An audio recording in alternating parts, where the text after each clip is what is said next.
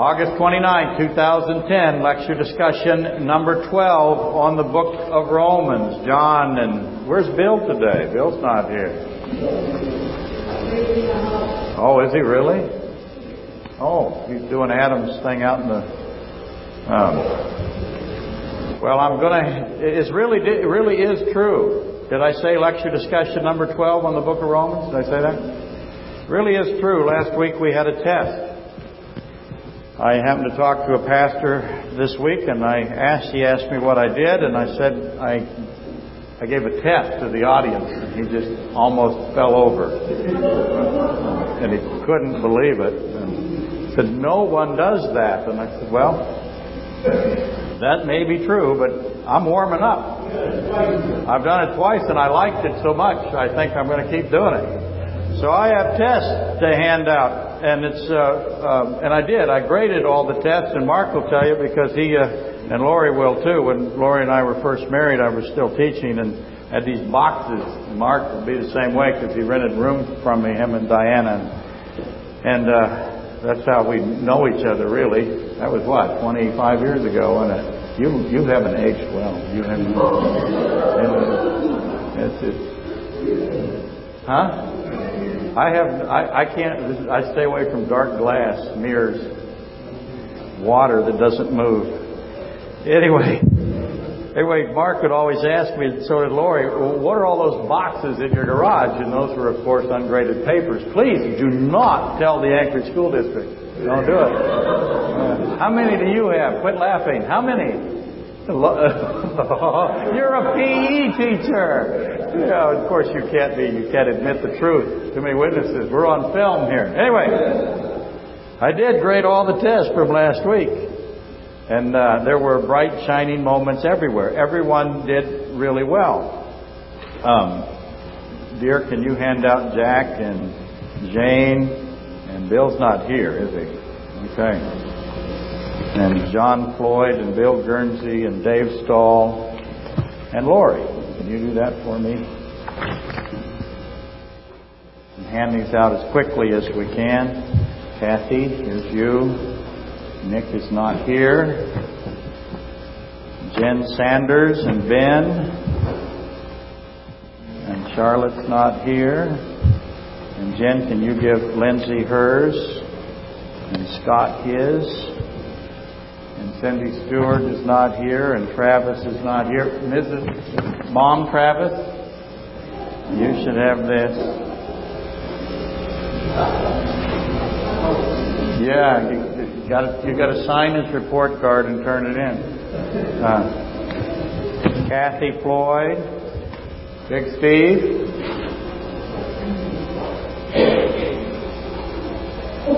Don't be in such a hurry to come in. I'm kidding. I'm kidding about that. Amanda, and then Chronister. You wonder who that is, huh? Ken is not here. Jonas is not here. Nick Petrella, and Misty, and Jessica, and somebody pass that back to Robin, or she can come. Send Misty. The other Robin. But you'll work. Come on. You shouldn't, you shouldn't ever sit next to each other. Okay, look at this. There's a whole bunch of people that didn't come. And we know why. No Actually, again, everyone did really, really well. And I was actually quite thrilled. And um, there were, as I said, bright, shining moments. And and I was uh, very excited as I did it, and then I remembered that after all, it was multiple choice, which uh, which introduces the luck element, huh? I, I didn't give any H's, but you should follow along here. You can be you can be anonymous. So I got an anonymous. Anyone not have one? Forrest, come up and, and well, he didn't take it, obviously. Forrest, come on up and get one so you can follow along and you can leave it. Take, take Bill. You weren't here either, were you? Did you not take the test? Here, take, take Nick. I'll take your dad's. There you go. Just follow along at least. Uh, one more for Missy. I'll give you I'll give you a good score, Missy. I'll give you Charlotte. There you go. Okay, everyone. Uh, Big Dave, you got one to look at, or you can copy off of Ben. That'll work. So everyone can follow along as best you can, because uh, there'll be some overheads that uh, Anna did, and and um, and then I'll go over it again from the uh, uh, from the pulpit here.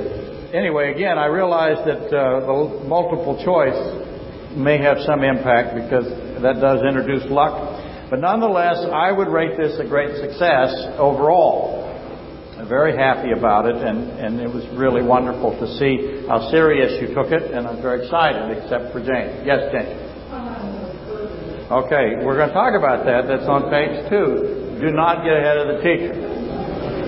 There were some discouraging moments, um, and that's the truth. Obviously, my teaching of circumcision needs improvement, and this is why I did this. Clearly, uh, to quote Strother Martin, uh, what we have here is a failure to communicate. I know what I want you to know, and I know what I'm trying to tell you, and it's not your responsibility. That's on me. If, if I'm not getting it through, it's my fault, and I recognize that. I have taught enough to know that's the truth. There are very, very rarely bad students. There are a few. Jane, but I'm just saying if you were paying attention. It goes on all week. Why should it stop here? believe it or not, Jane is, is roofing for me. Can you believe? There's Jane and Lori up there with their roofing guns, uh, putting on a 10 square roof. And they're very good at it, but don't tell them. It'll, it'll cause me problems. Seriously, there are no bad students. I've never met a bad student. There's, there's a bad teacher that, or a bad coach that can't figure out how to flip the switch, how to make it work. And sometimes I've even told people, I am not helping you. You have come to me either as a player or a student, and I didn't make you better. And that's my fault, not your fault. And so, uh, come and get Jesse.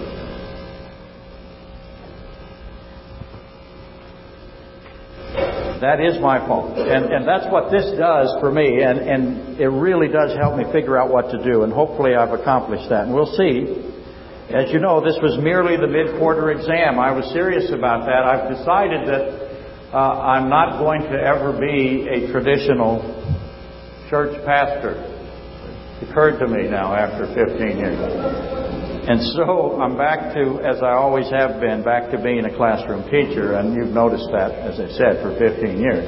And I thought, well, now that we have this strange time in this weird building that we don't have to pay for yet, um, I might as well really go for it. And so I'm serious. This is the mid-quarter exam or, uh, of the halfway point. The semester final is coming. It's looming, and I intend to do it. I was so excited, by the way, after grading it, that uh, that I knew that the semester final was the right thing to do. The difference between the mid-quarter and the semester final is what? The mid-quarter is what? Multiple choice. Semester final is essay. I fully intend to give you an essay test. I'm going to shut the church down. I'm going to sit up here. I'm going to put barriers between you all. And I'm going to have a timer and we're going to have an essay test. That should be a really popular CD on the video or on the internet. Quiet. Quit chewing gum. Quit copying off you. Zero. Throwing erasers. Anyway, before we go over the test, I got to mention a few things. Bill wrote a disclaimer. He said, "Who's got bills?" Troy does. Read his disclaimer.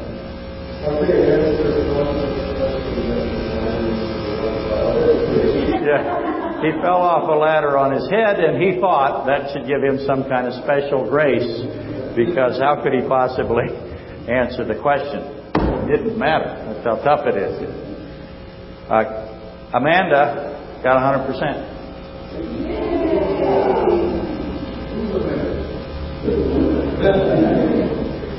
Amanda is the daughter in law. So I would like to take some credit, but she's not genetically affected by me at all. And so, But she is the only one of you, by the way, who did. All of you, as I said, scored very high. It's really surprising. A couple of you were remarkable.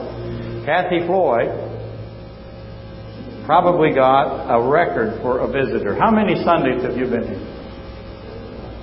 Four. And her test was remarkable. Now, that really brings into question lots of things. And John knows immediately where we're headed here. but, but that was very impressive for a visitor. I'm stunned as we still keep you in the visitor category. How long do we keep Kathy in the visitor category? That's right, 10 years. That's right. And so, but that's very impressive, and I wrote on her paper, uh, clearly a record performance for a visitor. And then I had two anonymouses, and one anonymous really did good. And I'm assuming that's Eric. Because that's family, and it better be Eric.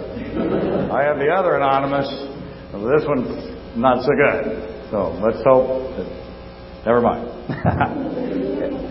okay, let's take this on. Uh, um, uh, Annabelle, are you ready for me? Um, give me the first answers, and I will read the questions, and we'll go over this test one at a time. And again, please follow along if you can, even if you didn't take it, because really uh, it, this works very well eventually if we keep doing this uh, as far as getting the information into you where it becomes yours. Uh, that's the plan. I want you to be able to sit down someday and explain this kind of stuff to everybody you know. Uh, I, I wasn't going to say much about it, and I won't really because I don't have all the confirmation, but it, it appears that our internet is really amazingly growing. It's amazing. We're probably an internet operation now, especially in the summer up here. And so the focus is going to shift a little bit to that. It, it's astonishing uh, Kurt Falk, as you know, is doing a lot of that, and Ben is doing a lot of that, and, and it is starting to show some terrific uh, potential. Somehow I've got to get this on the internet in a way that makes sense to people, and today is going to be a day where it doesn't, but we'll do the best we can because this is the way that you can teach others, and that is the plan. Get you to teach others. I'm trying to turn you all into teachers. And that is Hebrews, isn't it? Hebrews 5 and 6. You should be teachers. Time to move.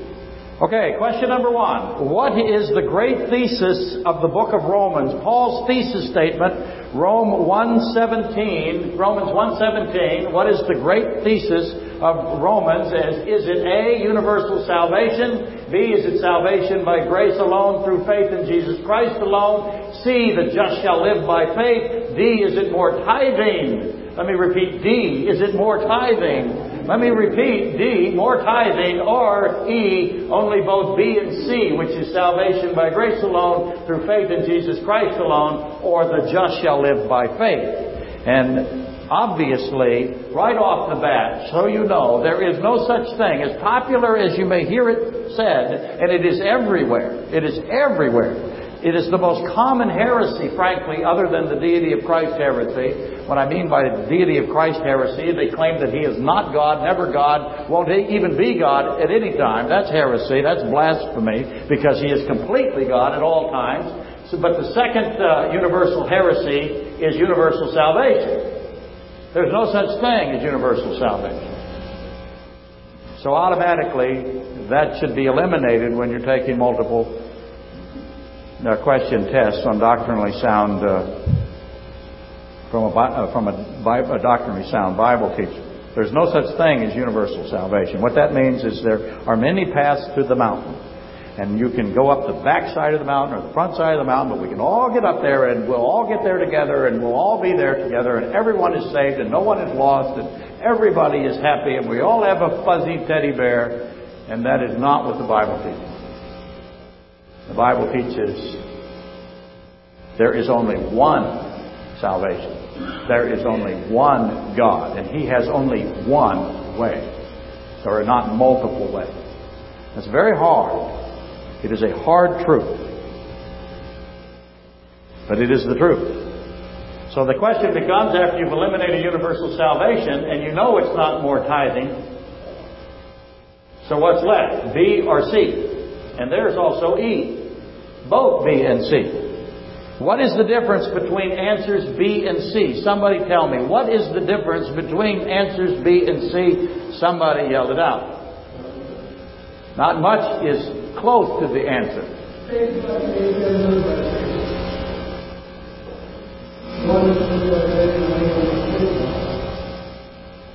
Kind of. I'll help you. There is no difference at all between B and C. There is nothing different. It is the same thing said different ways. They are absolutely identical. Okay? Nothing. So what you should do immediately when you when you hear me say that is you have to define salvation by grace. What's the obvious question if I'm going to define salvation by grace? What's the first thing I'm going to do? I'm going to ask why do we need uh, why is salvation by grace our only option? Because I'm telling you it is. There is no other salvation but salvation by grace alone through faith in Christ alone. The just shall live by faith. That is the only salvation. So any other is not salvation. It's a mistake. It's a heresy. It's a ditch diver. It's error. But the question comes up why is salvation by grace then the only option? Why is salvation by grace the only option? You need to be able to answer why. Because as soon as I tell people that have never heard any of this before, the first thing they say to me, why? Why is that God's way? Then I tell them circumcision is the outward sign for people who understand that there is no difference between B and B. Men. Circumcision is the outward sign for men who understand that the only salvation is by grace through alone, through faith in Jesus Christ alone, or who understand the meaning of the just shall live by faith. And then they ask me to define faith. What is faith? If the just shall live by faith, what is it? Who is Faith? And his sister's name is Faith. If your name is going to be Faith or Grace, you ought to at least know what it is. I've never had a chance to sit down with Faith and ask Faith if she understands what faith is. Put that on my list, Anna. Define faith. Faith in what? Faith in whom? What does faith require? We can all answer that. What does faith require? Belief. Belief in whom? Belief in what? And then ask this question Why does God do it this way? Why does God do it this way? I'm telling you, this is the only way He's doing it. Why? How is it? Why is it that He does it this way? And the answer is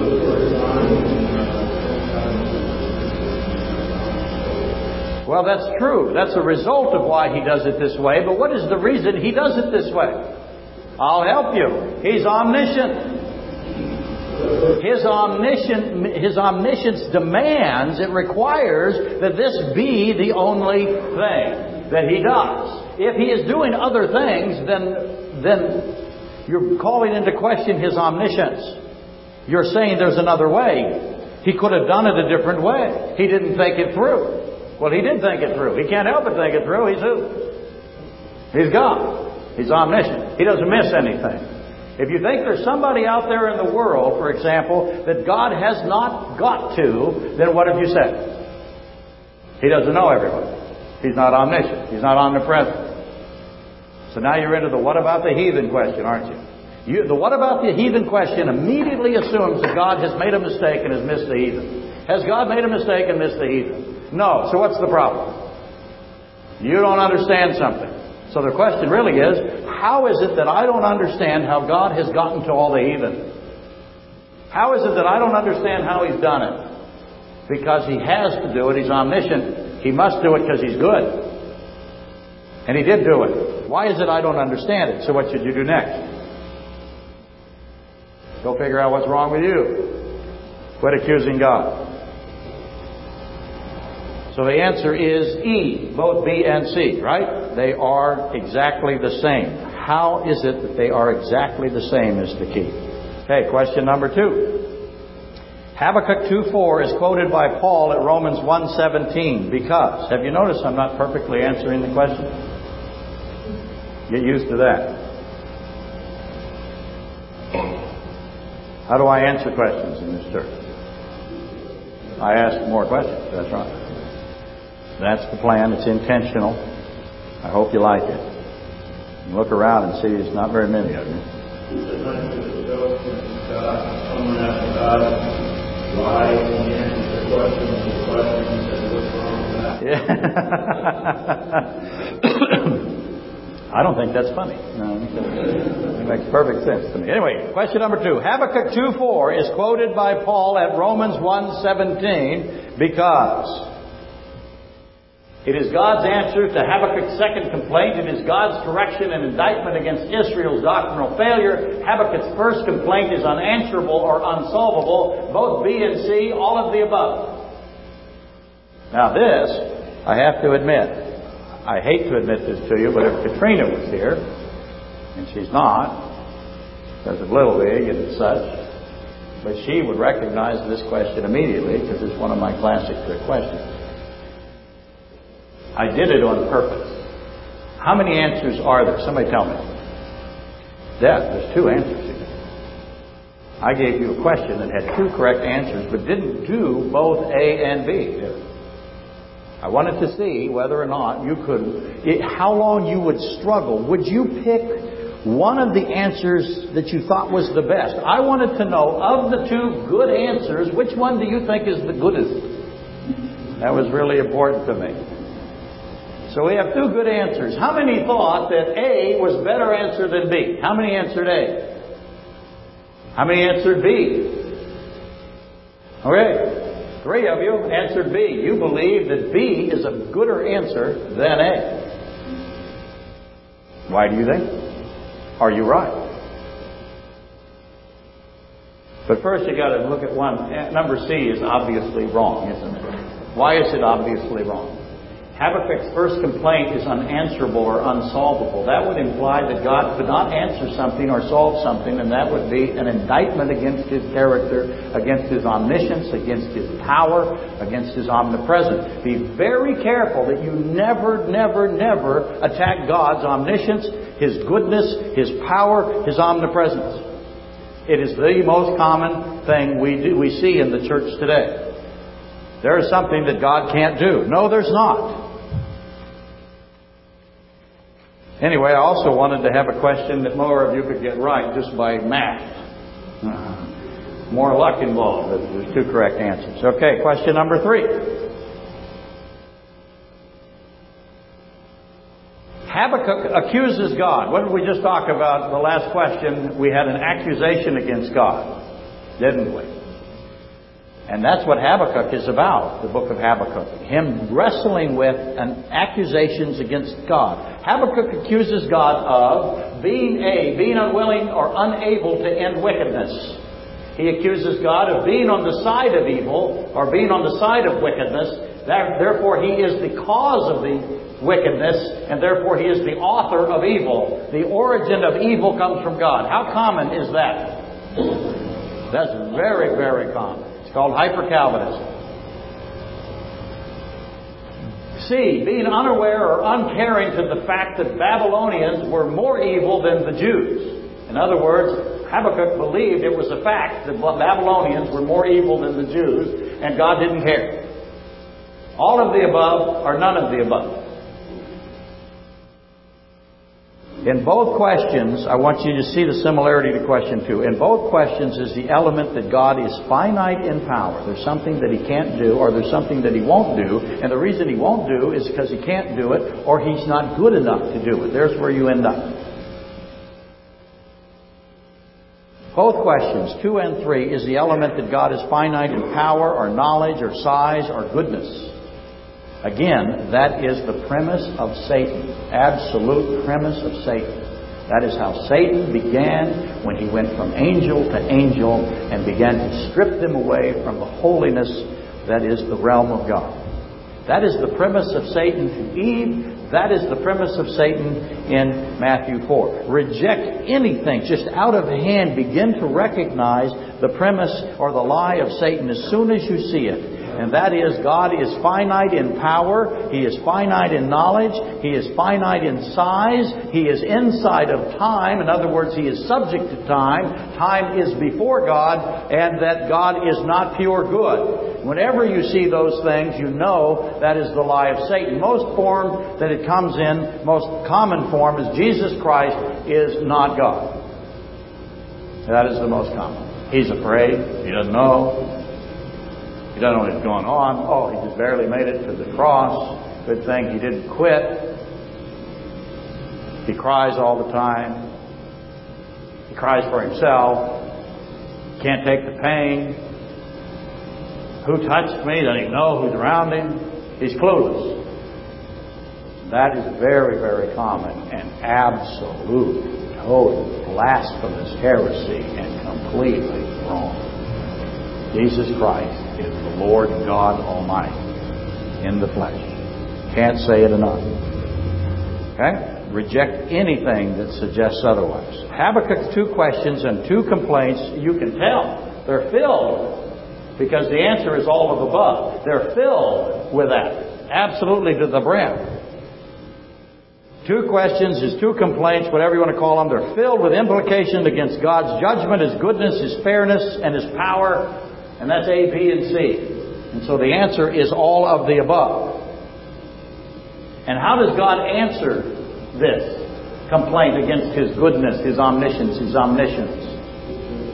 He answers this, He answers this heresy, this blasphemy, with the just shall live by faith. That is the answer. Whenever you're sitting there saying, God doesn't care about me, God doesn't know about me, God can't find the heathen, God doesn't have a solution to free will and sin, God, there's a mistake in the Bible, the answer is, the just shall live by faith. Now, why is that the answer? If you wish, you could do it this way. God's answer is salvation is by grace alone through faith in Jesus Christ alone. Why is that an answer? The answer to complaints against His omniscience and His character and His power and His goodness.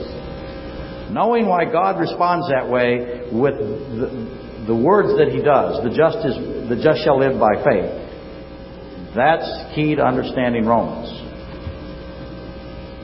When you got that, when you understand why the just shall live by faith, or salvation by grace alone through Christ alone, through the blood of Christ alone. When you understand how that is an answer, first you obviously can see how it is an answer to those who say God is not good, right?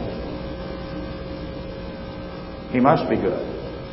He has to be good because Christ crucified.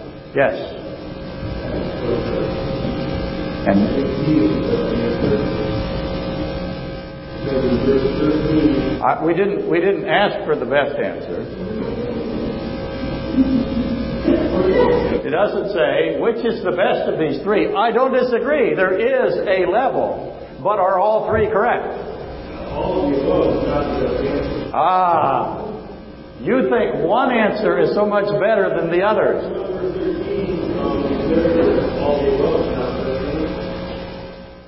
I'm sorry. Verse 13 of chapter 1 declares that all the above is not the best answer.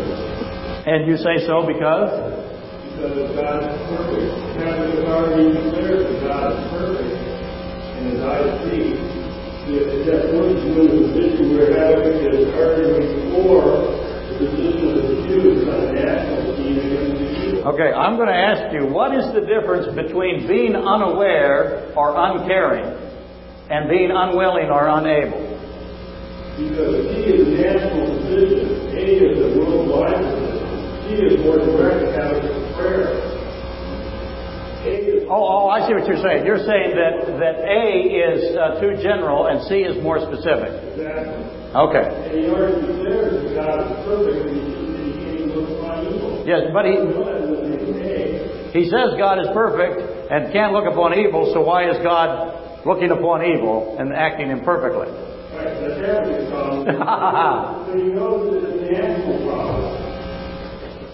he does not recognize why Israel is in trouble. Would you agree?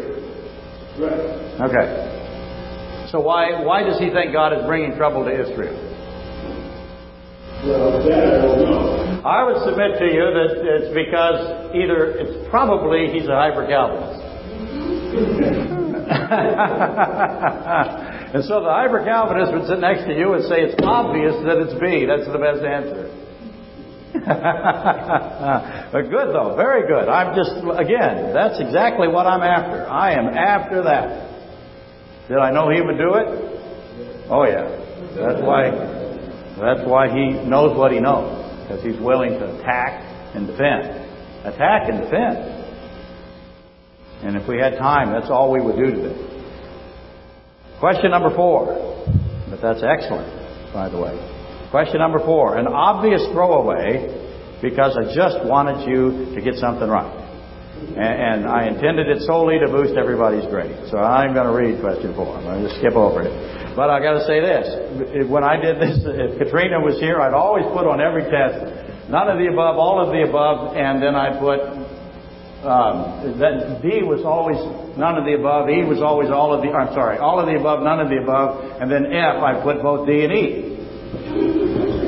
Okay, and I did it here, right? It's just one of my stock and trade test things that I've always done. And this got answered a lot. And then I would have to, I'd be going over in class and they would argue with me. They'd say, that is the best answer. It's all of the above, but I think all of the above is flawed. So it's also none of the above. They go on and on and on. And it was great. I was very impressed. Usually I gave it to them just because they would fight for it. That's what I'm all about, as you can tell. Fight for, have a position, be able to defend it. That's what it's about here. That's how you teach people. That's how you learn.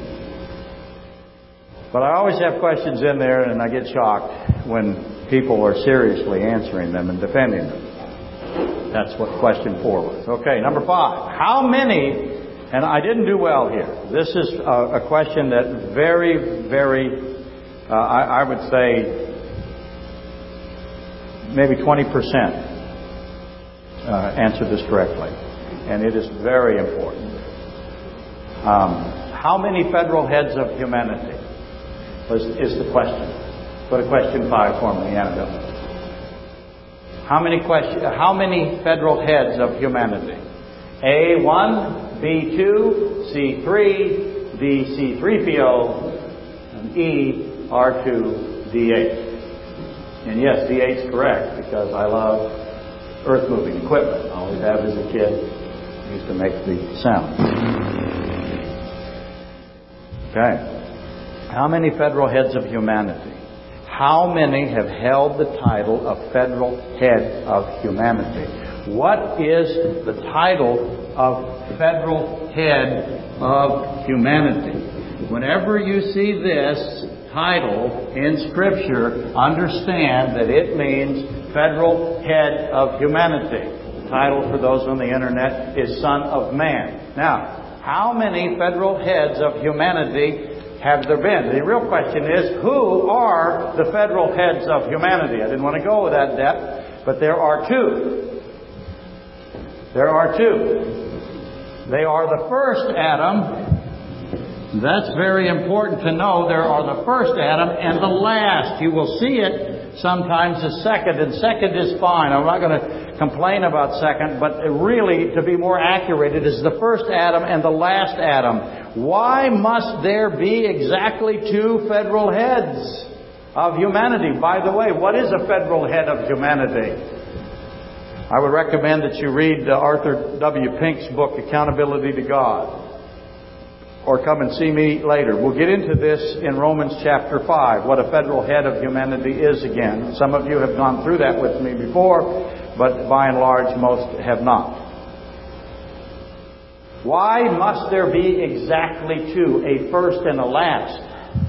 Adam understood it. What's the proof that Adam understood there would be two federal heads of humanity? There would be one just like him. He knew it. How did he know it?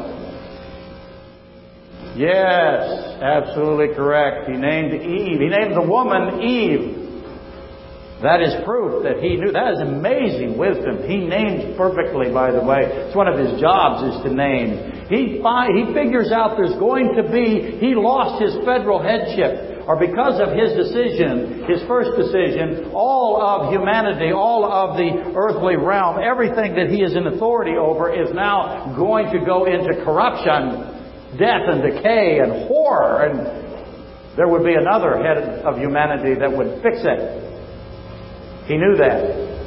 And he understood how it would be done. And that is why he named the woman Eve. And the outward sign that the mother and father of a child understood the consequences of the deliberate, undeceived fall of the federal head of humanity, the first Adam. The sign, the outward sign that the, a mother and father understood that and they understood, or they understand why the deceived woman was named the mother of all living, which is, as I said, one of the great ha's in all of Scripture. Why would he name a woman that when she should be the mother of all dead?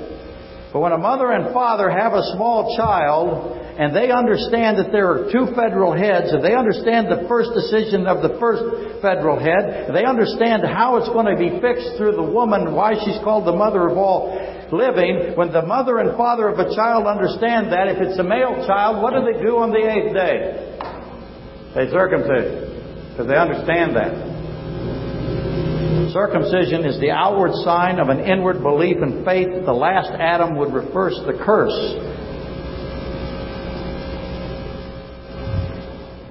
The first Adam, all would die. The last Adam, all who believe, will live. They're both federal heads. Notice how I said that. All who believe will, will live. That implies that not all will live. And they won't. What's God's definition of live? What's God's de- definition of die? His definition is different than our definition. Our definition is usually what? Physical, temporal.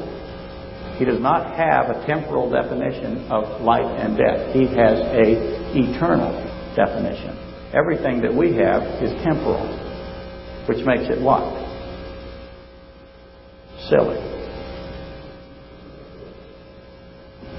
He has an eternal view. I have a tendency to have temporal views. I will forgive you for having temporal views, which means you have to forgive me. Now, uh, my lovely wife has a tendency to be eternal. It doesn't matter.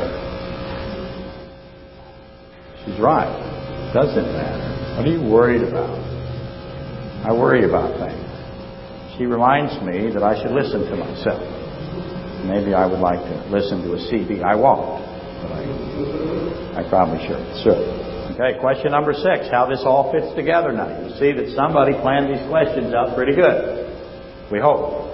Question number six. Circumcision is the sign of a, the Davidic covenant. B, the Noahic covenant. C, the Abrahamic covenant. D, the Mosaic covenant. E, the Davidic covenant, which is my personal favorite but doesn't exist. And the answer is C, the Abrahamic covenant of grace promise, and blessing. See, the real question is why is it the sign of the Abrahamic, why is circumcision the sign of the Abrahamic covenant of grace, promise, and blessing? And that, by the way, is the semester final essay question. That will definitely be on the test. We had trouble as a class with this. We really did. We had a trouble with both the, the, the, we had five, the federal head question, and we had trouble with the Abrahamic uh, sign of the Abrahamic covenant question with circumcision. And that would make sense to me because they are very closely related. Circumcision forces you to go back to the federal headship of Adam. Somebody comes to me and says, I want to have my son circumcised. I'm not a Jew. I say it's a great idea just medically. It's a great idea. But why is Adam the first federal head? Circumcision forces you back to the federal headship of, headship of Adam and the two decisions of Adam. So I asked them, what are the two decisions of Adam? What are the two decisions of Adam? First decision was to unite or to join Eve in sin by taking the poison, if you will. The second decision was not to go to the tree of life. Two decisions. Both of them amazingly thought through. Doesn't mean the first one wasn't sinful. Absolutely sinful. Made a decision to take his wife over God. That's what he did. He did so. Remember leprosy. Leprosy starts out like this. It's a small white spot. You can't even see it. You have to be inspected by a priest to find it. Eventually, you're completely, totally immersed in it. Adam's sin is not the same. Do not anthropomorphize yourself. Do not make Adam Baloo the bear. Just because we're dumb doesn't mean he's dumb. He wasn't. He's honored by God in the New Testament. He is called a type of Christ in the New Testament. Extraordinary. Anyway, circumcision forces you back to the federal headship of Adam and the two decisions of Adam. You want to be circumcised? Come see me. I'll find somebody to do it for you, not me. But for sure, I'm going to ask you, just like I do in baptism, do you understand the federal headship of Adam? Do you understand the two decisions of Adam? Do you understand the seed of the woman, which is the virgin birth, which is why Adam names her Eve, the mother of all living, Genesis 20? Do you understand what's going on there? Do you understand that once all of that happened, naturally comes Genesis 3.21. The removal of the fig leaves. God removes the fig leaves and the coverings are made by God. He slays two innocent animals. I think they were lambs. Some will say they're leopards. Do not, by the way, go go to Bill Guernsey and without a lunch if you're going to argue lambs versus leopards. Pack a lunch, baby. You're into Nimrod, Book of Jasher. Why Esau gave up the porridge. Because Esau killed Nimrod. See, that's what that whole soup thing's all about. You got to know the murder of Nimrod occurred, or you'll never understand why these two guys are talking about soup. I've heard so many bad sermons on that I could just vomit. When you're going to go argue lambs versus leopards, in other words, what God killed to cover, I think lambs works because I got that Passover thing going my way. But trust me, it's not that easy of a debate. Some wonderful scholars on both sides of that. But you have to understand, circumcision forces you to recognize, understand the, why God removes the fig leaves, why He makes the covering. He slays animals. He covers Adam and Eve with blood. He covers them with the garment that He makes.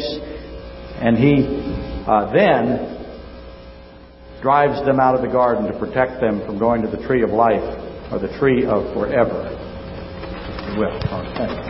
I'm going to add two pages there. He does that. He drives them out of the garden because if he doesn't drive them out of the garden, what's going to happen? He has to protect that tree of life from them. He puts a flaming sword or the Shekinah glory, pushes them out. Why does he do that? He does that because of the doctrine of. That's right, eternal security. Absolutely right. Just in case you think there's no eternal security in the Old Testament, it starts out that way in Genesis 3. That's your second semester final question as well. Or your second semester final question. Hey, question number seven. The sign of the Davidic uh, uh, covenant is, and we we um, we struggled here too. The sign of the Davidic covenant is the birth of the holy thing, the virgin birth, the birth of the seed of the woman, the promised Messiah, son of David, all of the above, none of the above. Answer is all of the above. The holy thing, the seed of the woman, the promised Messiah, the son of David, through the virgin birth, necessary because of what? The fall of the first federal head, who is Adam, right? The holy thing, that's Old King James, Luke 135. That's God in the flesh, God adding humanity, God assuming the title of the last federal head of humanity, the promised Messiah, salvation, which is spelled this way in the Hebrew, we would say this. Whenever you say Jesus, you are really saying an anglicized Yeshua. Yeshua means salvation in Hebrew. Jesus Christ. All of that is the same thing. A, B, C, D, all the same thing. The sign of the Davidic covenant. Question number eight. Naturally, this would follow. Question number eight. Do not talk to the person operating the question. Okay, talk to the person operating the questions and tell her we're on eight. Okay, good. Thank you. Circumcision is a symbol of Christ crucified. A. Salvation by grace. B. C. Mankind's inability to provide his own Savior acceptable blood sacrifice or living blood and living flesh. D. Salvation by law and grace. E. Salvation by works and obedience to the law. F. Only A, B, and C. G. All of the above. H. None of the above. I. Only D and E. J. Only H. A lot of you went for H. I don't blame you. H looks pretty good after all of that.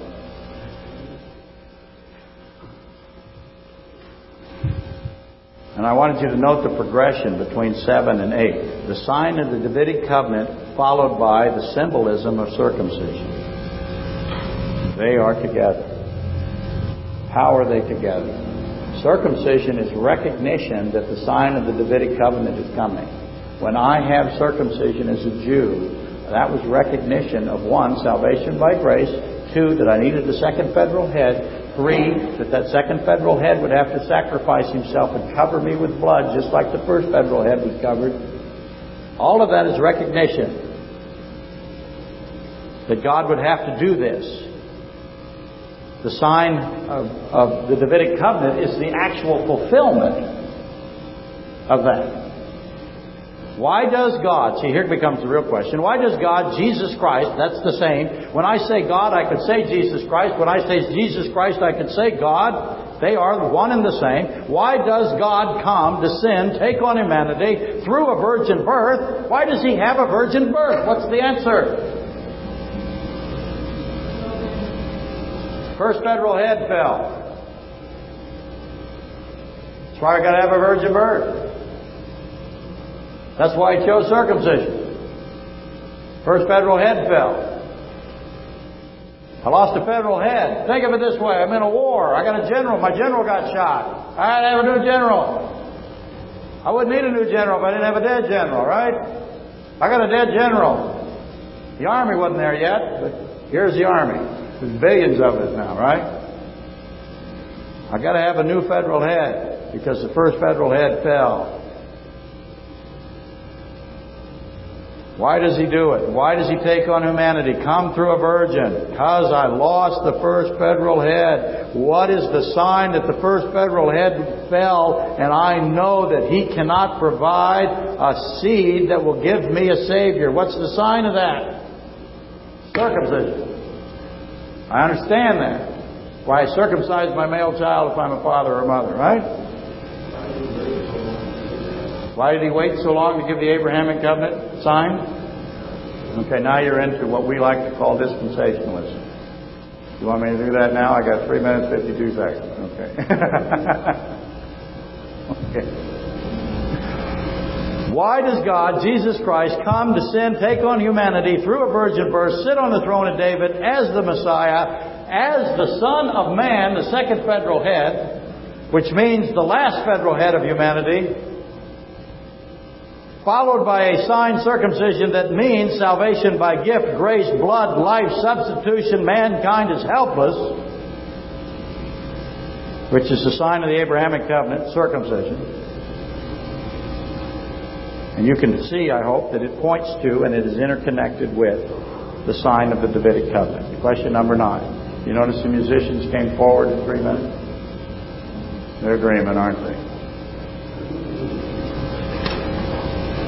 We got just a few more pages to go. Okay, I won't. I would like to. Question number nine. The great mystery of Exodus 4:24. What is the great mystery of Exodus 4:24? By the way, the answer to the last one was F, only A, B, and C.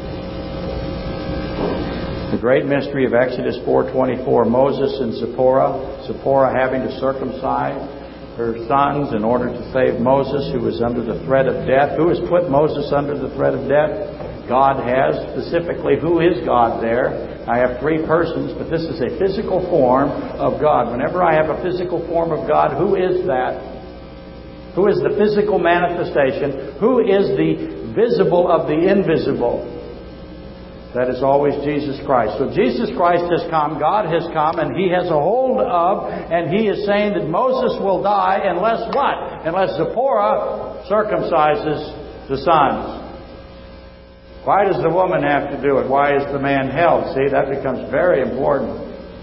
So the question was, who does Zipporah represent she is an actual person. This is an actual literal event that really happened to both of them and the sons. The sons weren't really thrilled about it. It was a rock. Get circumcised by a rock. By a, first, you got an angry mother uh, with a rock.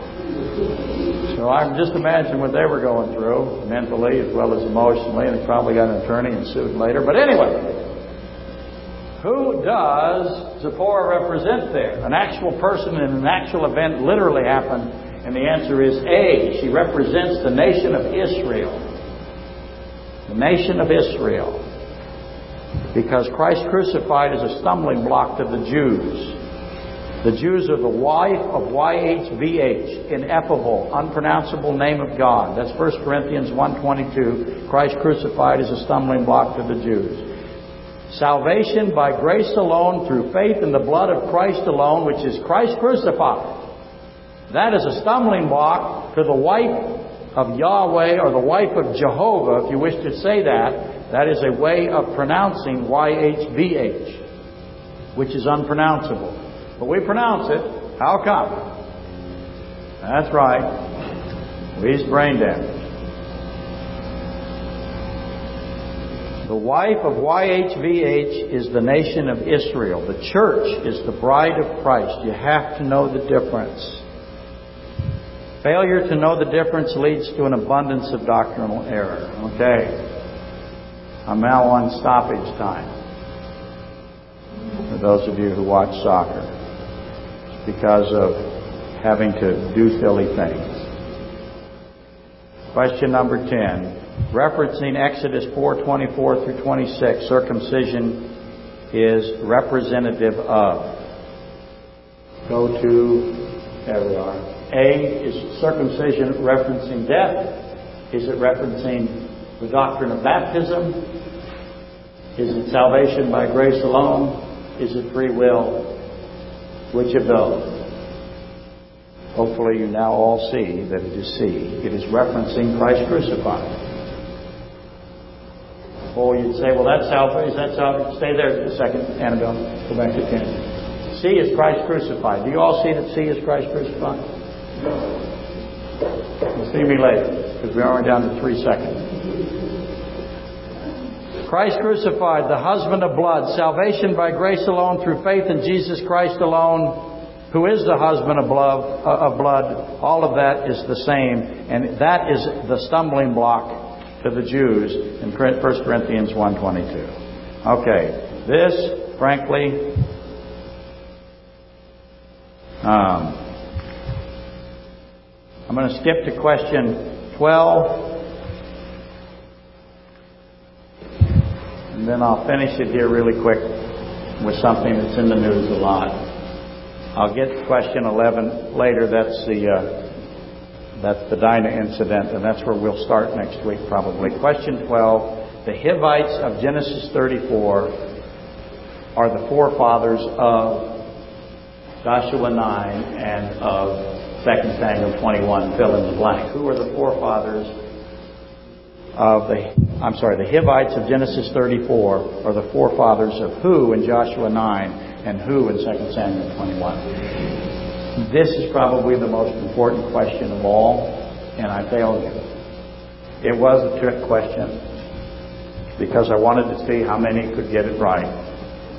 Uh, some of you did marvelous jobs of trying to work it all out, but the answer is the same. It is the Gibeonites in both.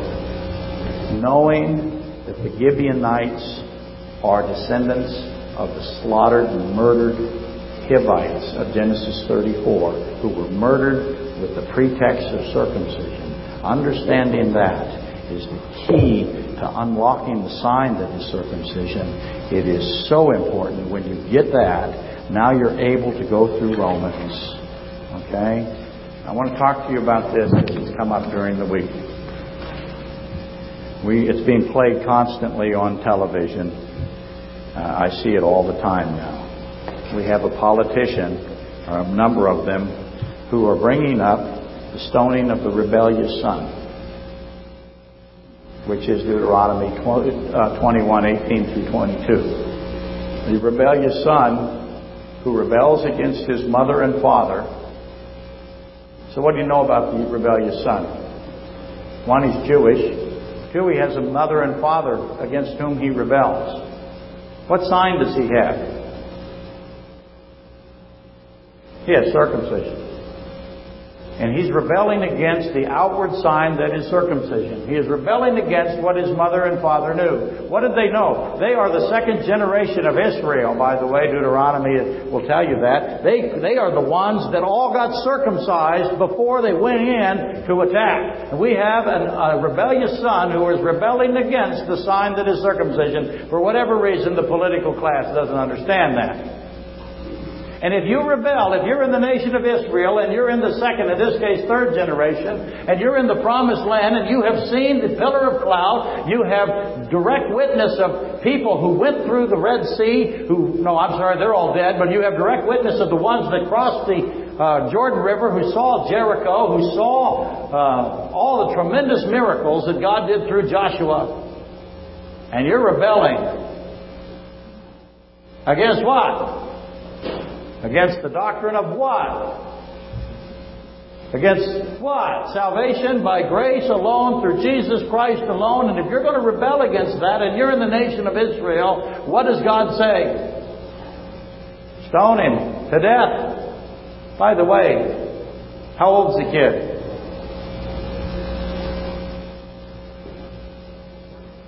They get.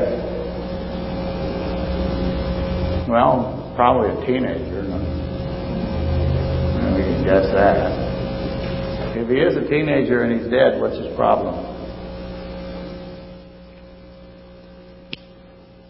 He got no problem. I want you to think about that because God what?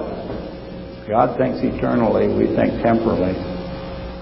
Why is this a capital offense? Because if you reject Christ crucified, you reject salvation by grace alone, you reject the blood of Christ, belief in Christ, faith in Christ alone, you reject that, then what is the problem you have? It is an eternal problem. What if you convince somebody else? What have you done to them? See, you have to realize that everything in the Old Testament, everything, the rebellious son, that's why you ask, what, why is the rebellious son rebelling? Against what? Against whom? What is the, the voice of the parents saying to him?